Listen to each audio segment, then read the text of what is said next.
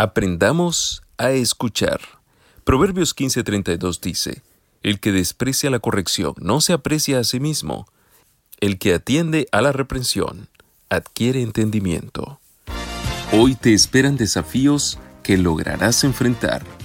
Soy Josías Ordóñez y te invito a que me acompañes a disfrutar de las meditaciones matinales para jóvenes, escritas por el pastor Sergio V. Collins.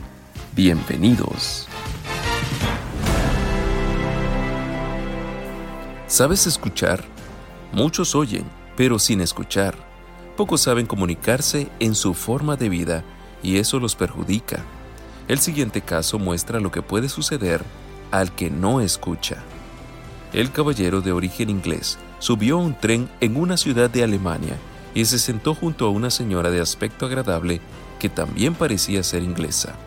Después de acomodarse, se volvió hacia ella y le preguntó si era inglesa. La señora le lanzó una mirada furibunda, sacó un libro en inglés y se puso a leer. Mientras el tren estaba todavía en la estación donde se había detenido, el conductor pasó pidiendo los boletos. La señora entregó su boleto sin mirar siquiera al conductor. Este dijo algo en alemán. La dama lo miró con rostro malhumorado y siguió leyendo. El conductor volvió a decirle algo, acompañando sus palabras con enérgicos movimientos de las manos. Otro pasajero quiso intervenir para ayudar a la dama. Le dijo, Señora, ¿entendió usted lo que le dijo el conductor? Pero la señora lo ignoró. El amable pasajero repitió la pregunta.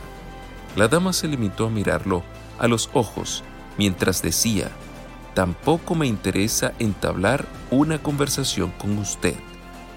El pasajero amable se compuso mientras el tren reiniciaba la marcha y contestó, Está bien señora, haga lo que quiera. El conductor solo trataba de decirle que usted subió a un tren equivocado, que lleva otro rumbo, que es un tren expreso y que su próxima parada será dentro de seis horas. Interesante, ¿cierto?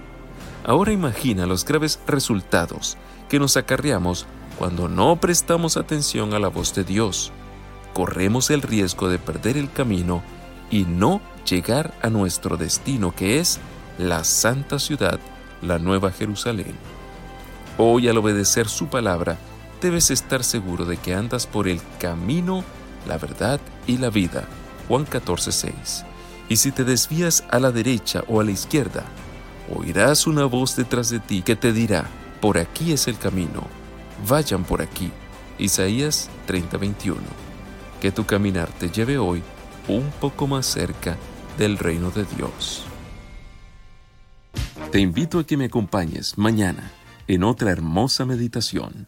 Dios te bendiga.